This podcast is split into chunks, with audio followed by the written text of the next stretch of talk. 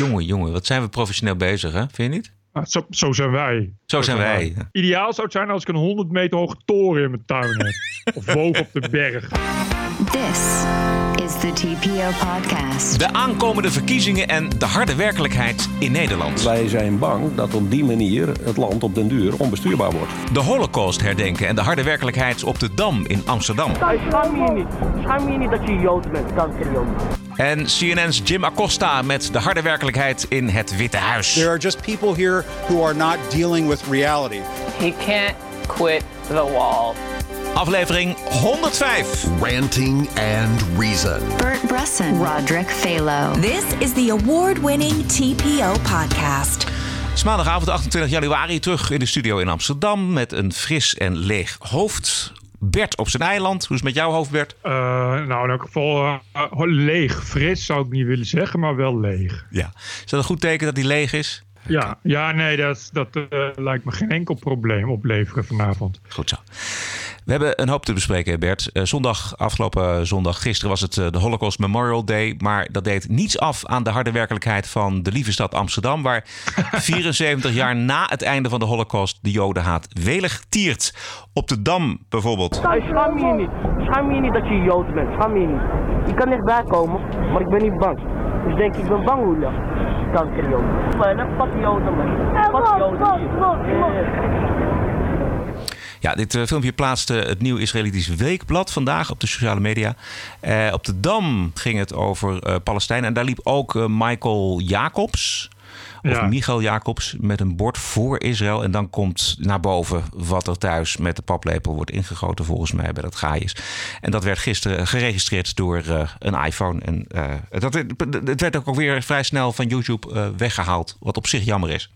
Ja, dat heeft te maken met de algoritmes van YouTube die natuurlijk steeds strenger worden. Want ja. dat komt omdat het woord kankerjood is natuurlijk aanzetten tot haat. Dus dan wordt het automatisch verwijderd. Het heeft weinig te maken met zeg maar censuur, dat je dit niet mag laten zien. Maar puur, uh, het, het, gaat allemaal automatisch, laat ik het zo zeggen. Ja, ja. Ja, toch is het jammer, want um, als het er meteen was afgehaald, dan wisten we niet dat dit uh, gewoon plaatsvindt in Nederland, in het hart van Amsterdam, de dag dat de Holocaust wordt herdacht. Ja, die, die, die stad van hoop. En hoop is overal om ons heen aanwezig. Ja.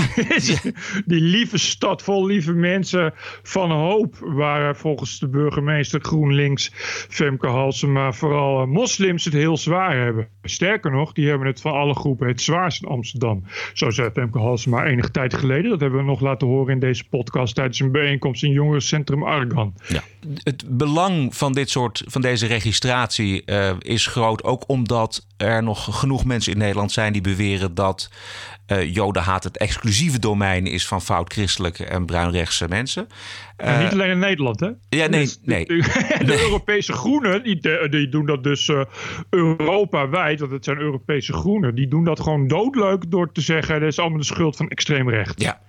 Die negeren gewoon echt totaal islamitische jodenhaat en extreem linkse jodenhaat. En islamitische jodenhaat is toch wel fors. Er zijn ook een hoop islamieten, dus dat, vandaar. Dat, wordt gewoon, dat bestaat gewoon niet bij, uh, bij uh, de Europese groenen. Nee, als de Midden-Oostiërs uh, keurig hun jodenhaat inleveren bij de entree in Europa. Ja, ja, ja. Nou. Iedereen weet dat Midden-Oosten als een dolle en als een makke integreren. Dus dat moet geen enkel probleem zijn. Terwijl iedereen ook weet dat nou de extreme recht, dat klotst tegen de plinten op. Zeker in Nederland. Honderdduizenden uh, leden van uh, extreme rechtsgroeperingen die elke dag aanslagen plegen en uh, marsen lopen door de binnensteden. Dus nee, dan weet je het wel ik wil nog wel even zeggen, die, die, het is wel gefilmd door die, door die Michael Jacobs, of weet het is wel een hele bekende provocateur ook. Uh, hij, dit is de, de bekende man die altijd gehuld in Israëlische vlag, zo'n beetje elke bijeenkomst waar ook maar minima één Palestijn is, hij naartoe gaat puur om die reden. Dus ik, ik en dat, dat praat niks goed. Ik bedoel, uh, het fragment is natuurlijk echt en de jongens zijn echt, maar die jongens zijn ook uh, ja, een bekend groepje, eveneens provocateurs. dus ik vind wel een context die even bij moet vermelden. Om, ja, het, het zijn eigenlijk twee groepen die elkaar continu opzoeken. En dat is ook continu filmen. En nu komt dat naar buiten omdat het dan Holocaust Memorial Day is. Maar dat zal wel ook zal worden gebruikt, denk ik, door in het bespreken ervan dat ze dit gaan zeggen. Ja. Uh, toch komt uh, de jodenhaat, die je dus hoort, komt, dat komt wel uit de tenen volgens mij. Dat is, dat ja, is, die is echt. Ja, die is echt. Is echt. Het antisemitisme is volgens Frans Timmermans en Guy Verhofstadt en D66 uh, tegen te houden met open grenzen. En daarom wordt er gewaarschuwd tegen het populisme van uh, de gesloten grenzen. En bij Jort Kelders uh, zat afgelopen zondag in Buitenhof de beroemde Franse rockstar-filosoof Bernard Henri Lévy. Hij heeft uh, met een aantal andere Europese schrijvers een manifest opgesteld tegen het populisme. En wat opvalt, eh, Bert, eh, je hebt het ook gehoord blijkbaar uh, ja, en gezien, ja. dat vooral dat gespeelde, uh, onwetende over de oorzaak van dat populisme. I hope that they can be defeated. I hope that the Italian people will soon dis discover that Salvini is the clown. Brussels is not just a bureaucracy. In Brussels, you have something great. Which is a new political entity. Mm. In my play, for example, I dream and of Brussels having a face, a real face, a real president. Ja, dus hij hoopt dat Salvini en de andere populisten door de mand zullen vallen. En dat iedereen dan het Europese project omhelst en alle bezwaren van tafel zijn. En dat, ja. uh, net als hij zelf, wij zullen dromen van een Europa met één president en één doel, namelijk de gezamenlijkheid. Zoiets. Hè? Ja, het is natuurlijk ook, dit is ook een clown. En het is ook echt erg Frans. hij komt ook echt, nou, hij is dus al in de 70 hij komt ook voort uit de typisch Franse intellectuele filosoof. Ik denk dat hij nog met Sartre zelf heeft gedineerd als, als, als student. Weet je wel. Dus het is ook, het staat, zeker in Nederland kunnen we daar ook eigenlijk helemaal niks mee. Je kijkt ernaar. En dit is natuurlijk ook, ook een lachwekkende verschijning die, ja, dit is natuurlijk, natuurlijk narcisme op zijn best. Dit is iemand die, die, die, die zijn eigen grootheid etaleert. En hij doet dit ook omdat hij nou, weer met een theatertour komt. Dus die wil hij ook promoten. En daar kun je natuurlijk met gemak zo'n manifest uh, uh, bij gebruiken. BHL, zoals die wordt genoemd, liefkoos afgekort, is, is gewoon echt uh, het, het summum van de hinderlijke babyboomers. Hij is ook al in de 70 en hij doet eigenlijk niks anders dan, dan inderdaad continu manifesten. Ook als het even uitkomt. Hij heeft het al, volgens mij ook gedaan destijds bij de Brexit. En het is altijd, uh, altijd met verwijzing naar de Shoah uh, en met, naar, met verwijzing naar Auschwitz. Uh, in, in, Nederland tekende deze keer de bekende Rob Riemen. Dat is iemand die niet zo heel veel kan. Maar behalve elke dag zeggen dat Geert Wilders fascisme is. Ja. En dat het 2 voor 12 is. Je kent allemaal. Ja. En het is allemaal van een ontzettend hinderlijk bemoeizuchtig moralisme.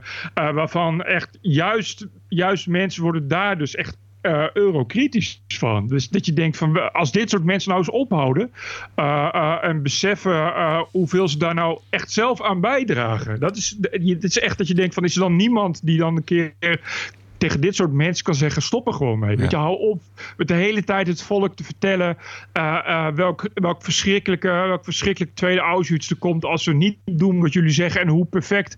Uh, want dat is de, het is echt altijd een beschrijving van wij hebben Europa bedacht en dat is natuurlijk perfect. En nou, nou, ja, als daar ook maar iets aan veranderd wordt, of maar iets van kritiek op door, op, op, op door uh, deze, dan, ja, dan gaat het natuurlijk mis. Dan is het zo weer Auschwitz. Het is natuurlijk echt, echt, echt uh, als je mensen wilt motiveren om, om eurokritisch te gaan stemmen en populistisch te gaan stemmen, dan, dan is het wel het continue uitgeven uh, van dit soort manifesten en het continue bijeendrijven van zogenaamde al dan niet intellectuelen en schrijvers, die maar dat soort continu blijven ronken. Ja. Nou, wat, wat ik vooral miste was een, echte intellectuele inzicht in wat er misgaat in Europa. En waarom dat mhm. populisme natuurlijk uh, groeit. Hè, die populistische partijen. Dat, is, dat vind ik jammer aan dat er mensen zijn. En die, die, die lijst, jij, jij noemt de Rob Riemen. Dat is inderdaad, die heeft de lijst toch in zijn eentje een beetje onderuit gehaald.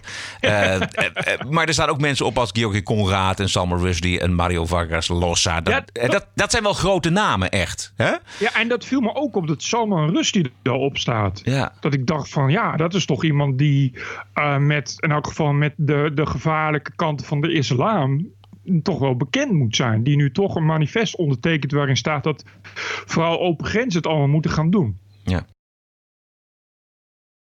Uh, maar, maar als je naar hem luistert, hoor je ook. Wat je, het, is, het is ook echt het volk waar hij ook het is ook iemand die geen idee heeft wat er überhaupt nog speelt. Weet je, het is echt iemand, ja, de, de typische studeerkamerfilosoof.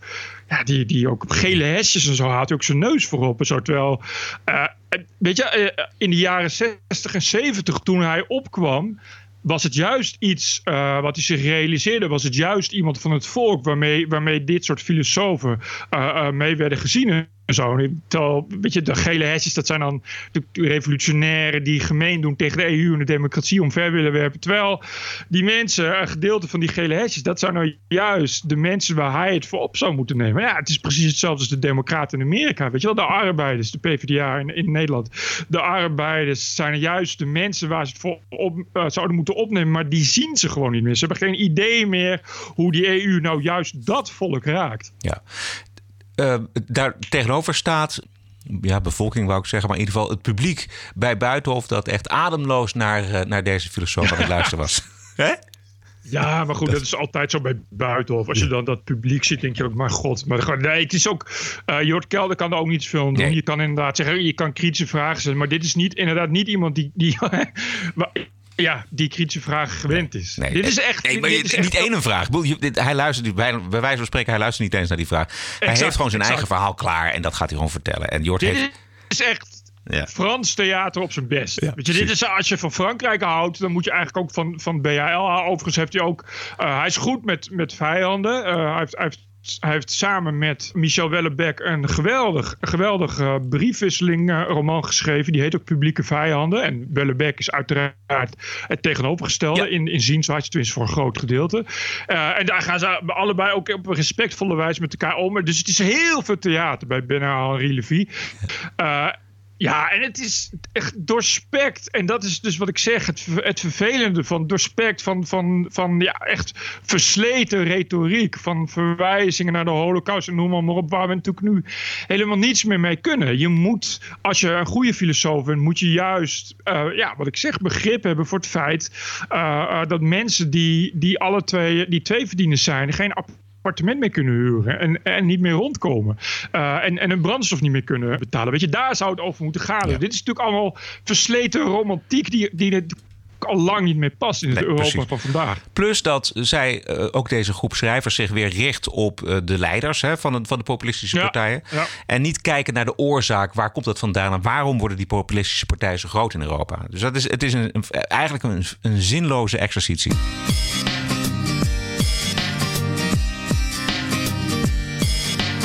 TPO Podcast. Dit ging dus vooral over de Europese verkiezingen, maar ook bij de provinciale statenverkiezingen wordt het spannend. Want het kabinet lijkt zijn meerderheid in de Eerste Kamer kwijt te raken. Uh, bij Rick Nieman zat uh, gisteren werkgeversvoorzitter Hans de Boer. En het lijkt dat hij ook wakker geworden is. Het is een trend hè, dat zeg maar de partijen die bestuursverantwoordelijkheid nemen, de, de middenpartijen, die kalven af. En de flanken die nemen toe. dat vinden wij jammer, want wij zijn bang dat op die manier het land op den duur onbestuurbaar wordt. Dus uh, als het aan mij zou liggen, zou ik ontzettend graag zien dat de mensen in het land, ze zijn natuurlijk vrij, ja. maar dat ze ook kijken van joh, welke partij is nou echt serieus te nemen? Welke partij neemt bestuursverantwoordelijkheid? En toch een beetje door de midden daar heb je ook links en rechts, maar dat je toch een beetje door de midden stemt. Dat zou het mooist zijn voor de stabiliteit van het land. Ja. Ook hier, wat we al jaren zien aankomen, wordt opeens urgent met de verkiezingen voor de deur. Ja, ja, nee, maar dat is dus, er zijn verkiezingen. Dus dan moet het, wordt het weer van stal gehaald. ja. En na de verkiezingen wordt het weer lekker opgeborgen en weggeduwd ja. en onder het tapijt geveegd. Ja. Ja, je, je, je, kunt ook zeggen, uh, het politieke midden doet niet wat het volk wil. Uh, ja, het lijkt er in Nederland op dat het volk vooral niet doet wat het politieke midden wil. Dus dan is ja. het volk stom. Terwijl het politieke midden zou misschien eens een poging moeten wagen om dan, dan daar eens naar te luisteren. Ik las daarover een goed interview met, ik weet het even niet meer, maar dat is de scheidend fractievoorzitter in de Eerste Kamer van D66. Die had een interview in het FD en die pleitte eigenlijk ook voor om de Eerste Kamer op te heffen, omdat die, zoals hij al zei, ja, kijk, die Eerste Kamer is natuurlijk controleren bedoeld, maar wat er in de praktijk gebeurt, is dat er gewoon politiek wordt bedreven, waardoor ja. het allemaal tot stilstand komt de hele tijd. Ja, ja, ja. Um, Dominique van der Heijden. NOS-chef Den Haag kreeg een Juist. internetmonteur aan de deur. En terwijl de monteur haar internet monteerde, ontstond er een geanimeerd gesprek. Zo van: uh, Goh, u woont hier mooi, dat zou ik ook wel willen. Waarop Dominique van der Heijden vroeg: Waar woont u dan? Nou, ik woon hier en daar. Ik sta al zes jaar ingeschreven, maar kom niet aan een huis. Alle nieuwe woningen gaan naar asielzoekers. Dominique van der Heijden die had wel zin in een gezellige vrijdagmiddag. Dus die zette de conversatie met de monteur op den Twitter. Nou, dat heeft ze geweten. Heb het gezien? Ja, dat mag natuurlijk niet. Ja, nee. ik heb het gevolgd. Het was weer kostelijk. Ik moet ook zeggen dat er toch uh, een zegen van het internet is dat uh, mensen als Dominique van der Heijden dan ook eens gewone mensen spreken. Ja. Namelijk als hun internet kapot gaan. Ja. Uh, ja, je ziet, ik vond de reacties echt verbijsterend. Ik bedoel, het enige wat ze doet is, is natuurlijk zeggen wat gewoon waar is. Ja. Er zijn in dit land tienduizend, zo niet honderdduizenden mensen die heel lang op een wachtlijst staan. Ja. Uh, die monteur die wilde ook echt in Zandam wonen, wat toch een plek is waarvan je. Uh, het is geen Amsterdam, laat ik het zo zeggen. Nee. Uh, ook daar moet je gewoon 13 jaar wachten. En dan inderdaad die asielzoekers krijgen voor. Ja, dat is gewoon waar. Ja. Dat hoef je niet eens te factchecken. Dat is waar. Die Dominique zet het erop. Nou, dit is wat mijn internetmonteur zegt. En die, ik had ook het idee dat ze, dat ze erop zegt. Dat ze zegt van, goh, dat hoor ik nou al, uh, al 30, 30 jaar zeggen mensen dat. Nu hoor ik dat toch eens zelf, toch interessant. En aan die reacties zie je dat mensen woest worden omdat het de waarheid is. Die mag je dan niet zeggen, nee. want dat speelt dat de PVV in de kaart. Maar ja, het is wel waar gewoon. Ja, precies. En als je het hoort, dan, dan mag je het zeker niet doorvertellen. Ja, maar, maar dat zegt dus iets over hoe, hoe, nou, dus hoe groepen in Nederland daar dus met dat soort nieuws omgaan. Uh, en dat zegt ook iets over, over hoe dat soort dingen onder andere in, in bepaalde uh, gebieden van de media en journalistiek dus ontstaan. Ja. Namelijk, ja, je kan het wel horen... Ja, je mag het niet, je mag het niet zomaar brengen. En, uh, uh, ons uh, onlangs overleden Elma Verheij deed dat natuurlijk jaren geleden al. Ja. Met spreken met trambestuurders en mensen op de pont. Nou, dat is niet licht bevallen, kan ik je vertellen. Daar heeft ze me ook wel eens uitgebreid over verteld. Ja, dat vertelde jij vorige week, inderdaad. Of twee weken geleden. Wat, wat, ja. wat, wat, zij, zij werd voor, met pek en veren beklant. Ja, ze werd ook echt aangeklaagd. Wegens racisme en dat soort dingen. Het was geen, uh, in die tijd, het is natuurlijk jaren tachtig, dus je begrijpt dat het in die tijd kon ik nog niet zomaar uh, even zomaar dingen opschrijven wat nee. mensen zeiden. Er werd echt, uh, echt actie tegen gevoerd. En inderdaad, ja, ik geloof dat ze echt is aangeklaagd voor racisme en discriminatie en dat soort dingen. Dat was geen, dat was geen pretje als je dat deed als journalist in die tijd, laat ik het zo zeggen. en dat is natuurlijk nu wel beter, maar je ziet dat dan nog steeds ja, het, het, het, het, bestaat nog steeds zo'n dat gevoel van je mag niet zomaar alles brengen, want dan, ja, weet ik eigenlijk niet. Weet ik, alsof dat, ik vind het, dat is ook het raar, dat weet ook iedereen. Het is toch niet iets wat je nieuw vertelt of zo? Nee, maar als je het dan als je het naar buiten brengt, uh, in een quote bijvoorbeeld, ja, dan zijn mensen, andere mensen zijn dan bang voor het effect dat, uh, weet ik, uh, extreemrechtse trollen aanhaken en dat het een heel groot verhaal wordt. Ja, ja, ja. ja. Ja. Maar dat, ik, ik, ik, ik vind het altijd wel beangstigend. Dat ik denk van ja, wat, wat, wordt er, wat wordt er nog meer soms niet verteld? Uit angst dat dat een waarheid is die niet bevalt of zo, weet je wel? Kijk, ik begrijp die goede bedoelingen wel van die deugdmensen. Want ja, dat zijn uh, die asielzoekers komen uit oorlogslanden en moeten vluchten voor hun leven, et cetera, et cetera. Dus het minst wat je dan kan doen als goede christen is onderdak bieden. Ja. Maar ja, voor als jij al 15 jaar op een wachtlijst staat, of 10 jaar, en, en de, je weet dat er een huistekort is, en je weet ook dat er nog steeds meer asielzoekers bij komen, dan weet je dat jij dus nooit aan de beurt komt. Terwijl je denkt van ja, ben ik dan geen mens? Weet je, is dat ja. niet oneens? Is het niet heel raar dat je dan iemand de hele tijd voorttrekt? Het kan dus bij één of twee of bij honderd. Als je, en bovendien als je duizend, duizend woningen over hebt en je geeft er 200 eerder weg aan asielzoekers, dan is dat natuurlijk heel anders dan dat je zegt van ik, heb al 30 jaar een woningtekort en het wordt alleen maar groter en ik zie elke dag alleen maar weer asielzoekers voorgaan. Ja. Ja. Uh, dit geldt dan voor uh, asielzoekers met een status. Maar uh, er zijn ook mensen natuurlijk die die status niet krijgen. En volgens de fans van het Marrakesh-akkoord zou het een fluitje van een zend worden dat landen in Afrika hun mensen terugnemen die in Europa geen recht hebben op die verblijfstatus. Nou, dat effect laat nog even op zich wachten als het er ooit komt. En daarom blijft de gemeente Amsterdam op zoek naar ruimtes voor uitgeprocedeerde ongedocumenteerde illegale. Nou bleek gisteren dat de hele opvang dit jaar alleen al 11 miljoen euro kost. Denkt u dat er dan ook nog genoeg draagvlak is bij Amsterdammers? Dat denk ik wel. Uh, ik heb geen aanleiding om te denken dat er geen draagvlak voor is. Uh, ik denk dat uh, een, een, ruime meerderheid van de partijen in de gemeenteraad dat wil. En die hebben daar geen geheim van gemaakt. Dus een meerderheid van de mensen die in Amsterdam gestemd hebben, die lijkt het in elk geval ook een prima idee te vinden. Ho, ho, ho, ho, wethouder Groot Wassink. in het verkiezingsprogramma van D66 komt dat plan helemaal niet voor. Dus die bewering van Groot Wassink, die klopt alvast niet. Dat de meerderheid van de bevolking in Amsterdam het een goed idee vindt. Ranting and Reason. TPO Podcast. Op de terugweg vanuit Oud-Frankrijk trof mij een stuk op de website Follow the Money. het stuk bleek van Jan Kuitenbrouwer. Niet mijn grootste vriend, maar wel een stuk dat de Achilleshiel van de journalistiek raakt. En dat heeft hij toch mooi geschreven. Uh, heel kort gezegd komt het erop neer dat in hun drang naar verhalen vertellen... Uh, sommige feiten wel worden geselecteerd en andere feiten niet. Uh, erger steeds vaker selecteren journalisten of, of hele nieuwsorganisaties feiten of anonieme feiten... of helemaal geen feiten om hun vooropgezette proza de wereld in te slingeren als nieuws. Ja. Nou, dat vond, ik, dat vond ik een hele goede observatie. Het was misschien een wat lang stuk, maar um, jij hebt het ook gelezen. En, en jij bent het op een aantal punten niet met mij eens. Jawel, nee, maar ik, ik, ik, uh, dat, was, dat was een persoonlijk dingetje. Ja. Die, uh, die, die Kuitenbrouwer die uh, noemt op een gegeven moment rancuneuze ex-journalisten uh, en uh, in, in, dat gaat in verband met een buitenlandverslaggever. En dan heeft hij het over rancuneuze ex-journalisten. Nou, als iemand een rancuneuze ex-journalist is, dan is het Jan Kuitenbrouwer wel. Mm -hmm. Dus wat dat betreft, wie zonder zonde is, werpen de eerste. Maar het artikel was verder wel goed. Uh, ik vond het interessant dat hij het ook aanknoopte met ook weer het postmodernisme. Ja. Dat is in de jaren zestig uit voort is gekomen. Hè? Dus inderdaad, hij haalt ook Hunter S. Thompson uit. De consojournalistiek, toch een soort vermenging van feiten en fictie. en inderdaad droge journalistiek. Uh, journalisten, anonieme journalisten op de achtergrond.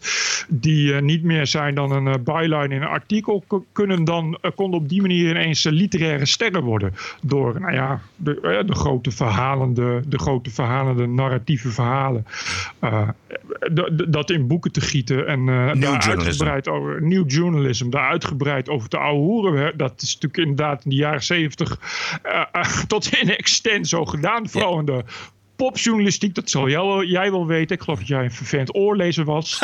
uh, het, is, het, het is toch uh, inderdaad de tien dagen mee met een bandje en dan gewoon opschrijven hoeveel alcohol je nuttigt en wat er allemaal gezegd wordt. En dat dan in 30.000 woorden en dat dan een artikel noemen, zeg maar. Ja. Nul feiten, maar wel interessant om te lezen. Dat lezen natuurlijk als een, uh, als een avontuur. Ja. en dat, ik moet zeggen dat het interessant is. En kijk, waar hij op uitkomt, is natuurlijk toch dat het, het probleem heel erg zit in dat het alleen nog maar gaat om om, het narratief, dus om het verhaal en niet om de feiten. En dat je uh, elke willekeurige conclusie van tevoren al kunt trekken en daar gewoon iets omheen kunt bouwen door een leuk verhaal te vertellen. Ja, en dat is wat we natuurlijk heden ten dagen uh, om ons heen zien. Uh, vooral ook in Amerika, gaan we zo meteen nog een voorbeeld van geven. Dat, dat juist ook omdat nieuwsorganisaties, kranten hun lezers en kijkers verliezen um, willen ze die vasthouden door met verhalen te komen. En dan morgen deel 2 en overmorgen deel 3 en, en volgende ja. week deel 4. Ja. Weet je wel? Dus dat is ook, het is ook een verdienmodel geworden. En de, ja, wie is de grote uh, verliezer? Dat is natuurlijk de werkelijkheid.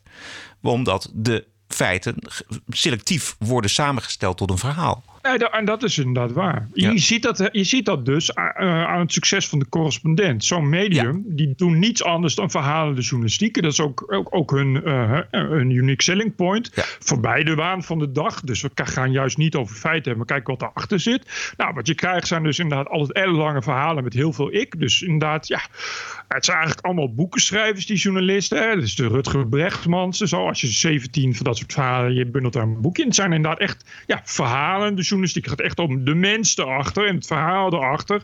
En dan inderdaad, vooral met veel beelden over wat je doet. Dus we lopen met hem daar en daarheen. Uh, we gaan bij hem koffie drinken. Hij zit thuis, bla bla bla. Weet je, maar dus geen feit. Want nee. feiten kun je in drie zinnen opschrijven. Precies. Uh, maar ja, daar vul je je kant je, je medium niet mee. Nee. En als je dan ook nog als journalist of als nieuwsorganisatie, maar misschien meer als journalist, een politieke agenda hebt, dan kom je dus uit bij zaken. Uh, als de Amerikaanse verkiezingen bijvoorbeeld. Ik heb gisteravond via Vimeo een documentaire gezien, Hoogst over de, de allerslechtste vorm van storytelling, zeg maar fake news maken en verspreiden. Even in anderhalve minuut een voorbeeld. During the campaign, Donald Trump called for the creation of a national database, a registry that would track all Muslims in America. Every Muslim American would have to be registered in this thing, uh, carry a special ID, perhaps wear a badge. This was echoed in countless many media. It's totally false. It just didn't happen. The proposal wasn't created by Donald Trump, it was made by a Yahoo reporter. Do you think we might need to register Muslims in some type of database or note their religion on their ID? This is Hunter Walker, Yahoo News, asking this to Trump. And what did Trump do? He didn't answer the question directly.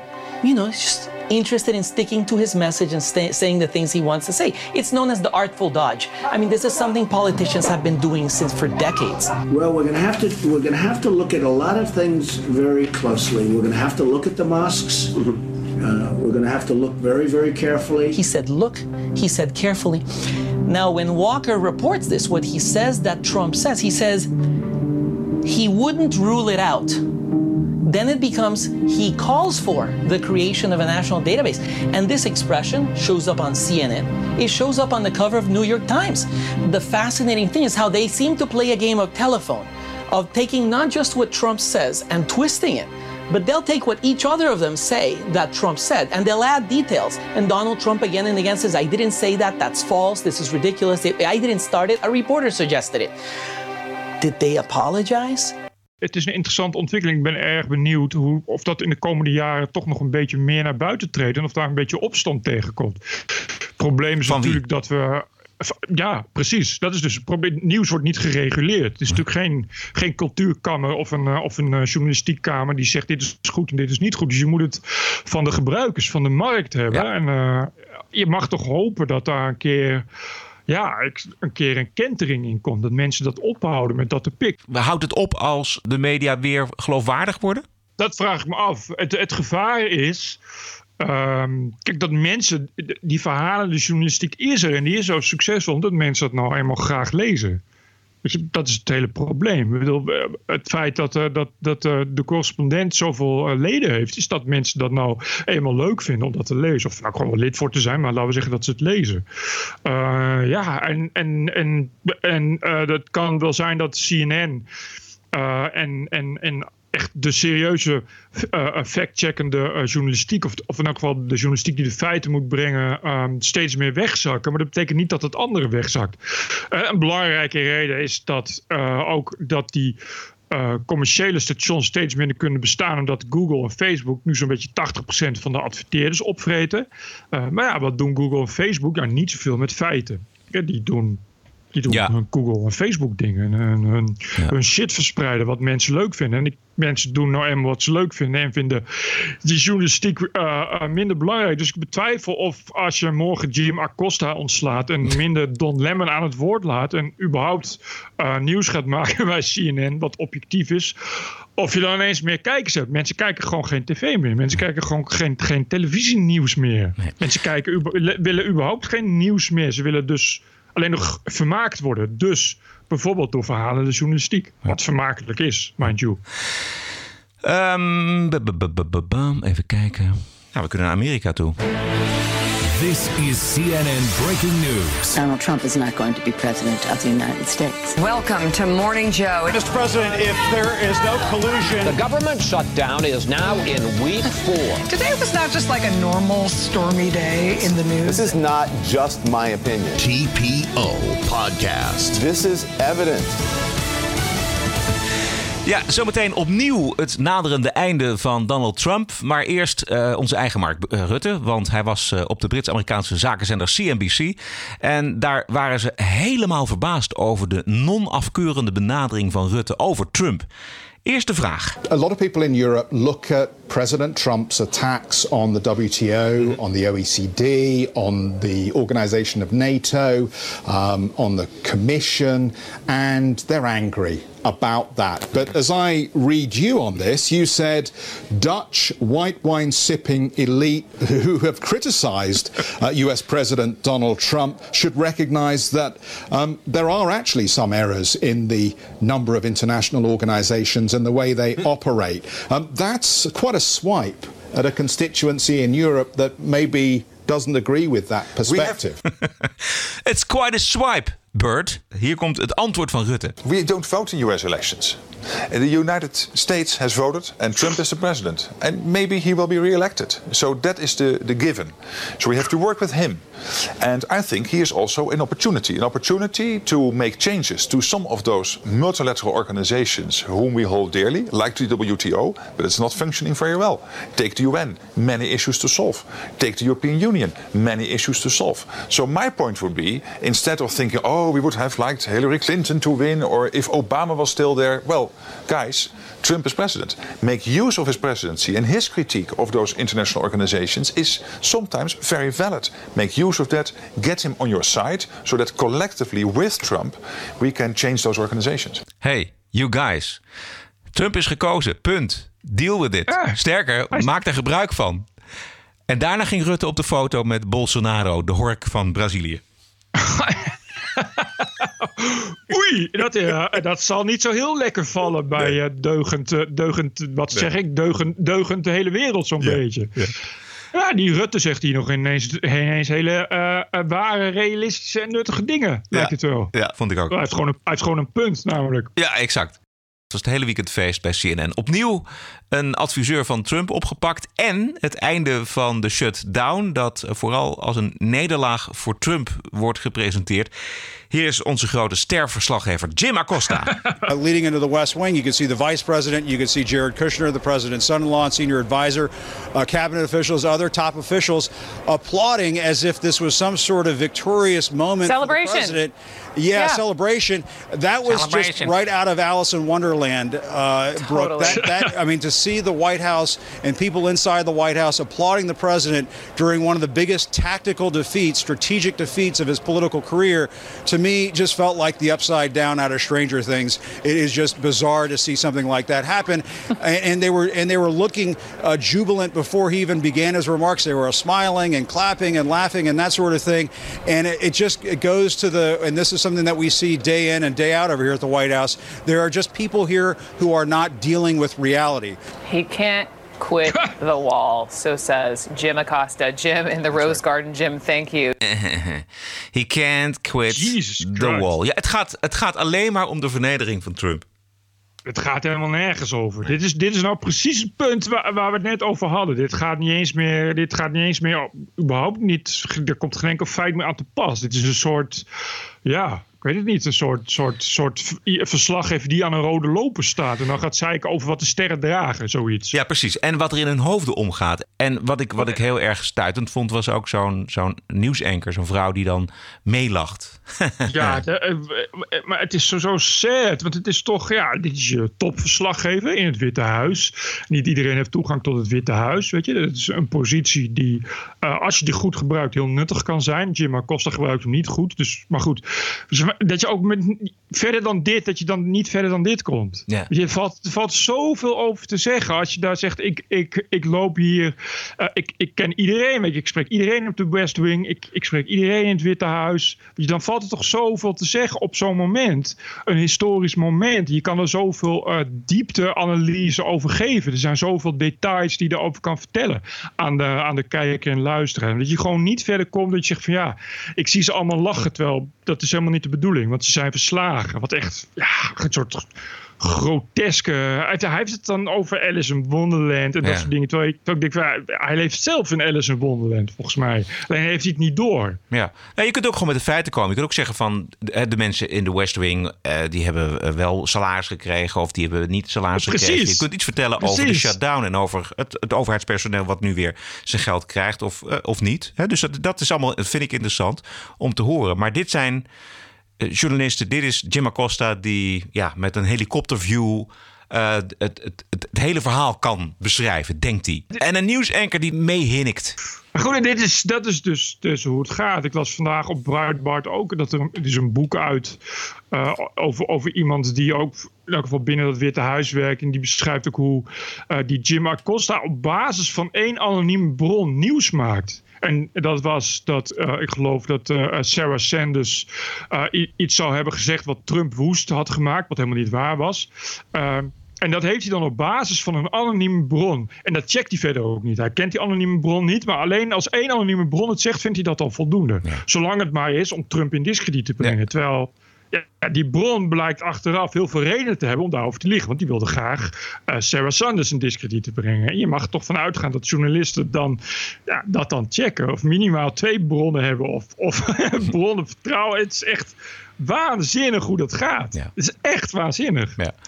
Ehm, Vrijdag werd Roger Stone, al 40 jaar een vriend en adviseur van Donald Trump, uh, van zijn bed gelicht door zwaar bewapende agenten. Er was één cameraploeg van tevoren op de hoogte gebracht. Dat was die van CNN. Joining us now is CNN producer David Shortell. He was on the scene when this happened in Fort Lauderdale. Tell us everything that, that uh, transpired this morning. Allison, an extraordinary morning. We were here 5 a.m. waiting whatever was going to happen. It was Yeah, dark, sure. 6 a.m., just after the hour. About a half dozen police vehicles with sirens, but no sound. Silent sirens pull in front of this Fort Lauderdale home where Roger Stone was presumably asleep. The lights were off in the house. About a dozen officers, FBI agents wearing tactical vests and with large weapons, fanned out across his front lawn. One went up to the house and rapped on the door, shined a flashlight inside, said, FBI, open the door. Ik begreep wel dat, ze, dat CNN echt al een uur van tevoren was of Ja. zoiets. Ja. Dat, Dat hebben ze nog niet uitgelegd. Ja, dat, is Nee. toch- dat hoeven ze misschien ook niet uit te leggen. Maar ze zijn wel als enige getipt. Want ze, ze waren er ook als enige. En ze hebben het helemaal van het begin tot einde hebben ze het, eh, het gefilmd. Ja, daar zit natuurlijk een groot lek bij de FBI. Ja, precies. Dat is wel een beetje de gedachte natuurlijk. Dat, eh, dat dit ehm, het in ieder geval op, op televisie moest. Het zorgt ook wel voor ehm eh, samenzweringstheorieën. Van dat het inderdaad onder één hoedje met Robert Mueller en de FBI en CNN georganiseerd Ja, dit was. is wel deep state-achtige proporties eh, krijgt dat eh, inderdaad. Maar wat, eh, ik, wat, ik heb het verder, ik, ik heb inderdaad meegekregen, maar ik heb nog niet meegekregen wat nu, wat nu de grote misdaad is. Hij is opgepakt in opdracht van de spe- speciaal aanklager Robert Mueller. En Stone wordt beschuldigd van uh, mijn-eed, het beïnvloeden van getuigen en obstructie van de rechtsgang. Ja, het is maar goed dat ze zulke zwaar bewapende FBI-agenten sturen. Ja, precies. Dat was Zo'n levensgevaarlijke crimineel. Ja. Ehm, hij heeft een borgsom betaald van 250.000 dollar. En toen mocht hij meteen weer naar huis. Hij zei zelf in een interview eh, met CNN... ja, ze hadden me ook gewoon even kunnen bellen. Dan was ik gewoon gekomen Ja, met mijn advocaat. Ja. Precies. Dit zit hem wel echt, als je dat ook combineert met dat lek aan CNN, zit daar wel natuurlijk een, echt een dingetje achter. Ja. Dus Ja. ik denk, dat, dat heeft iemand wel echt zo geregisseerd om dat met zoveel mogelijk machtsvertoon ook zo te doen. Ja. Wat wel, en dan zorgen dat het op televisie komt dus. Ja, de CNN, daar heeft hij echt geen goed woord voor over. Toch gaat hij er zitten bij Chris Cuomo. Laten we even een klein stukje horen. You've never been in this situation before. You've been in a lot of jams over the years, but nothing like this. Are you worried that this is not going to go your way? Well, I believe in God. I know what I have and have not done. I have a great wife and family that support me. I have to raise $2 million through stonedefensefund.com because I'm not a wealthy man. Uh, and the legal expenses so far have been very damaging, very devastating. Uh, plus the the censorship of my radio show on Infowars, the censorship of my Facebook page, the shadow banning has made the selling of my books more difficult. So uh, I have to raise a lot of money to defend myself. This is very typical. We saw this with General Mike Flynn, where uh, the legal expenses are such that you end up pleading guilty to some crime which you did not commit. I don't intend to do that. Roger Stone bij CNN. Poeh, dat is niet mis wat hij zegt. Ja. De, de grote vraag is nu of hij tegen Trump gaat eh, getuigen. Dat, Hij zegt van niet, hè? Hij zegt Hij van niet. Nee, hij heeft al gezegd van niet. Eh, maar ja. Ja, Eh, precies. ja. Tegen welke prijs? Hè? Eerst zien, eerst zien dan Ja. geloven. Maar het lijkt me wel een baas met ballen. Eh, het is ook geen kleine jongen verder. Maar hij zal ook de nodige invloed zelf ook wel hebben, denk ik. Eh, het verbaast me wel dat hij zegt: Ik ben geen wealthy man. Ik zou toch denken dat iemand na zo'n lange staat van dienst. Want ik ken hem ook gewoon als naam. Hij doet het ook al echt heel lang. Niet alleen Trump. Het is echt een, echt een invloedrijke jongen die eh, eh, in het Witte Huis een hoop verschil kan maken. Maar kennelijk niet. Dat levert je, leg je kennelijk geen, eh geen windeieren. Nee, of het kan zielig, zielig doenerij wel. doen. Dat kan ook natuurlijk. Hij kan ook... Ja, nee, dat is, dat is waar. ik ben wel, ik, het zou goed zijn als hij inderdaad niet getuigt. Dat is, toch, dat is natuurlijk toch waar ze hem willen hebben. Een grote vis die. maar ja, wat, wat- wederom, er is natuurlijk niks. Nee, nee, precies. Dat is, wat- die aanklacht zit er niet bij. Hè? Dus er zit geen aanklacht bij van... eh, we Exact. verdenken jou van eh samenzwering met de Russen. Dat, eh, dat, dat zit er niet bij. Bert, ik heb nog alleen een bonusquote. maar misschien heb jij nog iets anders waarvan je zegt... dat moet ik er eventjes kwijt. Ja, uh, uh, over uh, de 1984, de verdere van 1984isering van politiestaat Groot-Brittannië. daar is onlangs, ik, ik, weet de stad niet meer, maar het is ongetwijfeld een van de vele leuke pittoreske steden die Groot-Brittannië rijk is. had iemand, gewoon iemand, dus een twitteraar, een uh, Limerick geretweet. Een Limerick is gewoon een klein ruimpje. Uh, en dat was een retweet. Het was dus niet zijn Limerick. En die, die Limerick die kwam erop neer. Nou, die, die maakte grappen over transgenders. Uh, die had hij geretweet. En toen kreeg hij de politie aan de telefoon. Omdat hij dus een Limerick over transgenders had geretweet. dat mag niet zomaar. Dus die vent zei... Ja, sorry, ben jij van de gedachtepolitie? En het was echt iemand van de politie ook. En toen zei die agent... Nou, we lazen die tweet en we hebben meer tweets van je gelezen. Dus we wilden je gedachten controleren. We willen weten hoe je denkt. Nee. Serieus. En dit stond gewoon in de, in de Telegraph. Op, op zich betrouwbaar blad genoeg. En die hebben daar ook uh, uh, die, die, die agent gebeld. En die, die vertelt dat ook. En die vertelde dus inderdaad, nou ja, wij uh, zien het als taak om, om, om mogelijke haatincidenten en mogelijke haatzaaierij voor te zijn. En dan willen we dat bespreken met iemand. Maar dit is dus ja. letterlijk letterlijk een gedachtepolitie. Die bestaat dus gewoon. In Engeland. Dit, dit, is, de belastingbetalers betalen daarvoor een politiekorps. Uh, en er stond, de, de Telegraph was zo helder geweest... om er ook een staartje bij te doen over, over de stijging van criminaliteit... in die plek, in die gemeente waar die politieagent werkt de afgelopen twee jaar. Die was echt met 18, 19 procent gestegen. Hè, omdat de politie... Uh, natuurlijk wordt wegbezuinigd, ook in Groot-Brittannië. Uh, de criminaliteit neemt daar enorm toe. Maar de politie is daar dus bezig met het opsporen van retweeters. Die uh, misschien wel een kwetsende retweet. En wat was het punt nou? Het punt is dat er iemand had geklaagd. Een transgender die had geklaagd en die zei... Dit is een kwetsende tweet, dat mag niet. En dan gebeurt dat dus in Groot-Brittannië, want daar hebben ze dus nu anti-haatzaaiwetten. En uh, uh, ik, heb, ik heb iemand in Londen, onze man in Londen, die schrijft ook voor TPO. En die zei dat werkt dus als volgt. Als er in je huis wordt ingebroken en je belt de politie, dan zeggen, kun je twee dingen doen. Dan kun je zeggen of er wordt ingebroken in mijn huis, of er wordt ingebroken in mijn huis omdat ik homoseksueel, moslim, jood, vrouw, neger, et cetera noem. Ja. En hij zei dat laatste hoef je dus niet te kunnen bewijzen dan komt de politie dus automatisch.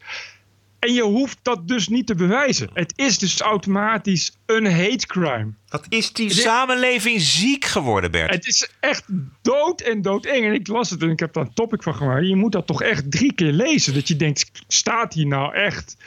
Het, het staat echt, het is echt een agent die gewoon in dienst is bij de politie. Die dus ook gewoon ja, handboeien heeft en, en een wapen. En gewoon een volledige politieagent. Die dus de hele dag bezig is met tweets lezen.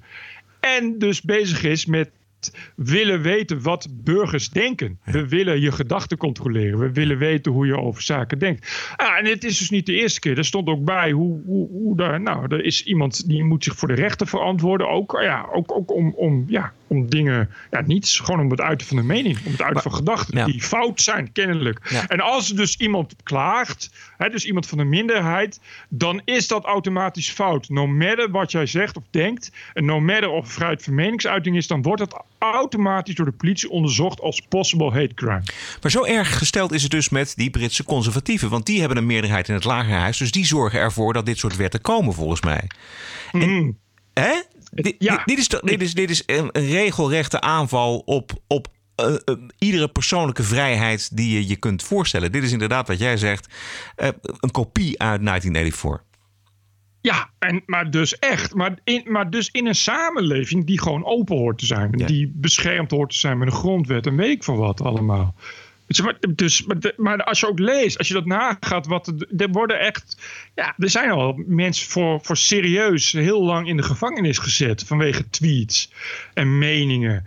Eh, en gedachten op Facebook. En dat zijn allemaal heus niet allemaal even, even lekkere gedachten, weet je wel. Ja. Maar ja, Het ironische is natuurlijk dat ze uit de Europese Unie willen vanwege eh, dat ze hun vrijheid terug willen.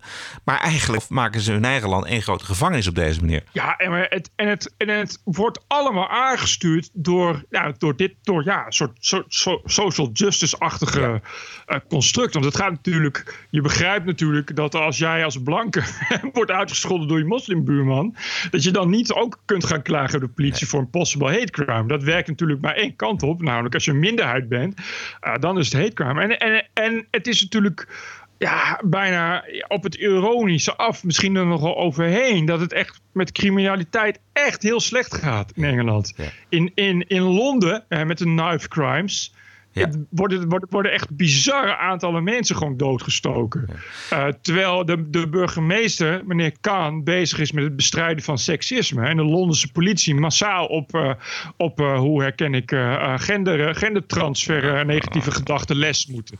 Weet je, dus dat, en de gevangenissen worden dus nu steeds weer gevuld door mensen die ja, de misdaad hebben begaan van, van, het ja, verkeerd denken. Zich niet houden aan de nieuwspraak en het en verkeerd denken. En dat wordt natuurlijk best wel eng. Dit is waar wij het over gehad hebben, namelijk eh, dat er social justice warriors zijn, dat is één. Dat is een gegeven. Precies. Maar dat daar door politici en bedrijven, om maar wat te noemen, naar geluisterd wordt en naar gehandeld wordt, dat is, dat is heel beangstigend. Nou ja, als het door de staat naar, naar gehandeld Ja. wordt. Ja. En, en ik wil de nuance maken dat Groot-Brittannië altijd totaal eh, eh, maf is geweest met rechtspraak. Ook, ook qua smaad eh, rechtspraken en, en, en, haatzijwet. Dat is altijd al zo geweest. Dus, dus dat is ook de reden dat die mensen ook echt achter tralies kunnen worden gezet. Maar ja, het is wel nog steeds onderdeel van de EU te is. En ten tweede toch ook een beetje de bakermat van de democratie, zal ik maar zeggen. Die de democratie altijd heeft, heeft, heeft beschermd. Maar je kunt dus voor retweeten wat je, wat je gewoon, eh, ja, ja, voor retweeten. ja, voor. Dus retweeten, ja, precies, Dus ja. niet, niet de tweet zelf, hè. dus, nee, dus nee. verspreiden. Dus Ja. er kunnen gewoon straks nog duizend mensen die eh, worden er ook, eh, ja. Die Maar ook wat, hij misschien vergeten was, was in, in zijn account te, te schrijven dat retweeten geen endorsement is. Ja, nee, precies. Dat had hij moeten en, doen. En, en, en dat alle tweets op eigen titel waren. Ja, ja, exact. Ja. Uh, Ze hebben die man trouwens ook geïnterviewd en die geeft er geen fuck om. En die zegt ook van de enige manier om de vrijheid van meningsuiting te laten doorbestaan is om door gewoon je mening te blijven uiten. Oké, maar moet hij ik- betalen of zo? Moet hij de gevangenis in? Ik weet niet, hij is, hij- hij- tot nu toe is hij dus alleen gebeld door de politie en, en is er dus een serieus onderzoek naar hem eh, opgestart. En lezen ze nu zijn tweets na en dat soort dingen. Eh, en dan loop je dus het risico, volgens mij, dat je voor de rechter kan komen. Dat er dus ook andere mensen al wel voor de rechter staan. En die, ja, die deden eigenlijk hetzelfde. Of het ging allemaal om, om, om mensen die iets hadden gezegd over transgenders. Ah, ironisch, of wederom ironisch, het is eigenlijk ziekelijk ironisch. Is een van die mensen die voor de rechter komt zelfs ook een transgender. Maar dus negativiteit, eh, negatief eh, reflexeert op een groep. Er is, een, is, is daar een invloedrijke mevrouw en die promoot transgender gedachten voor kinderen vanaf vier jaar, geloof ik. En, en, en er is dus iemand die is echt transgender en die zegt, nou, toen ik vier was had ik dat niet. Eh, en, en dat mag dus ook al niet, want dat is natuurlijk ook kwetsend voor alle mensen die een kind van vier hebben die transgender is, begrijp je wel. Dus het wordt één grote clusterfuck. Eh, en en ik, ik mag me voorstellen hoe dat in de toekomst allemaal gaat, want het wordt natuurlijk voorlopig allemaal nog erger. Het is te lezen op TPO? Ja. TPO Podcast. Kun jij nog herinneren, Bert, dat afgelopen zomer Trump op bezoek was in Europa en daar de oren waste van de NAVO-lidstaten dat er nou eindelijk eens een keer betaald moest worden voor de eigen verdediging van Europa? Yes. yes. Nou, dit zei NAVO-chef Stoltenberg eh, in een interview bij Fox gisteren. By the end of next year, NATO allies uh, will add uh, 100, uh, 100 billion extra US dollars for defense. So we see some real money and some real results, and we see uh, that the clear message from President Trump is having an impact. Uh, NATO allies have heard the president loud and clear, and now NATO allies are stepping up. So this is good news. Zo, zie je? Zie je? Zo, zo makkelijk is het dus. Was dat nou zo moeilijk voor Obama? Ja. Die acht jaar? Hè? Zo makkelijk is het dus. En dit is nou uh, uh, realpolitiek waar uh, iedereen uiteindelijk wat aan heeft. Juist. Met de vuist op tafel. Tot zover deze aflevering nummer 105. Vindt u dit een leuk geluid of een belangrijk geluid? Steun ons dan met een donatie. Dat helpt ons en de podcast en uiteindelijk natuurlijk u zelf ook weer als u naar de podcast blijft luisteren. Ga naar tpo.nl slash podcast en daar vindt u de mogelijkheden om iets te doneren. Wij zijn terug aanstaande dinsdag alweer, 5 februari. Heb een mooie week en tot dinsdag, Bert. Ja, jij ook en iedereen. TPO Podcast. Bert Brussen, Roderick Balo. Ranting and Reason.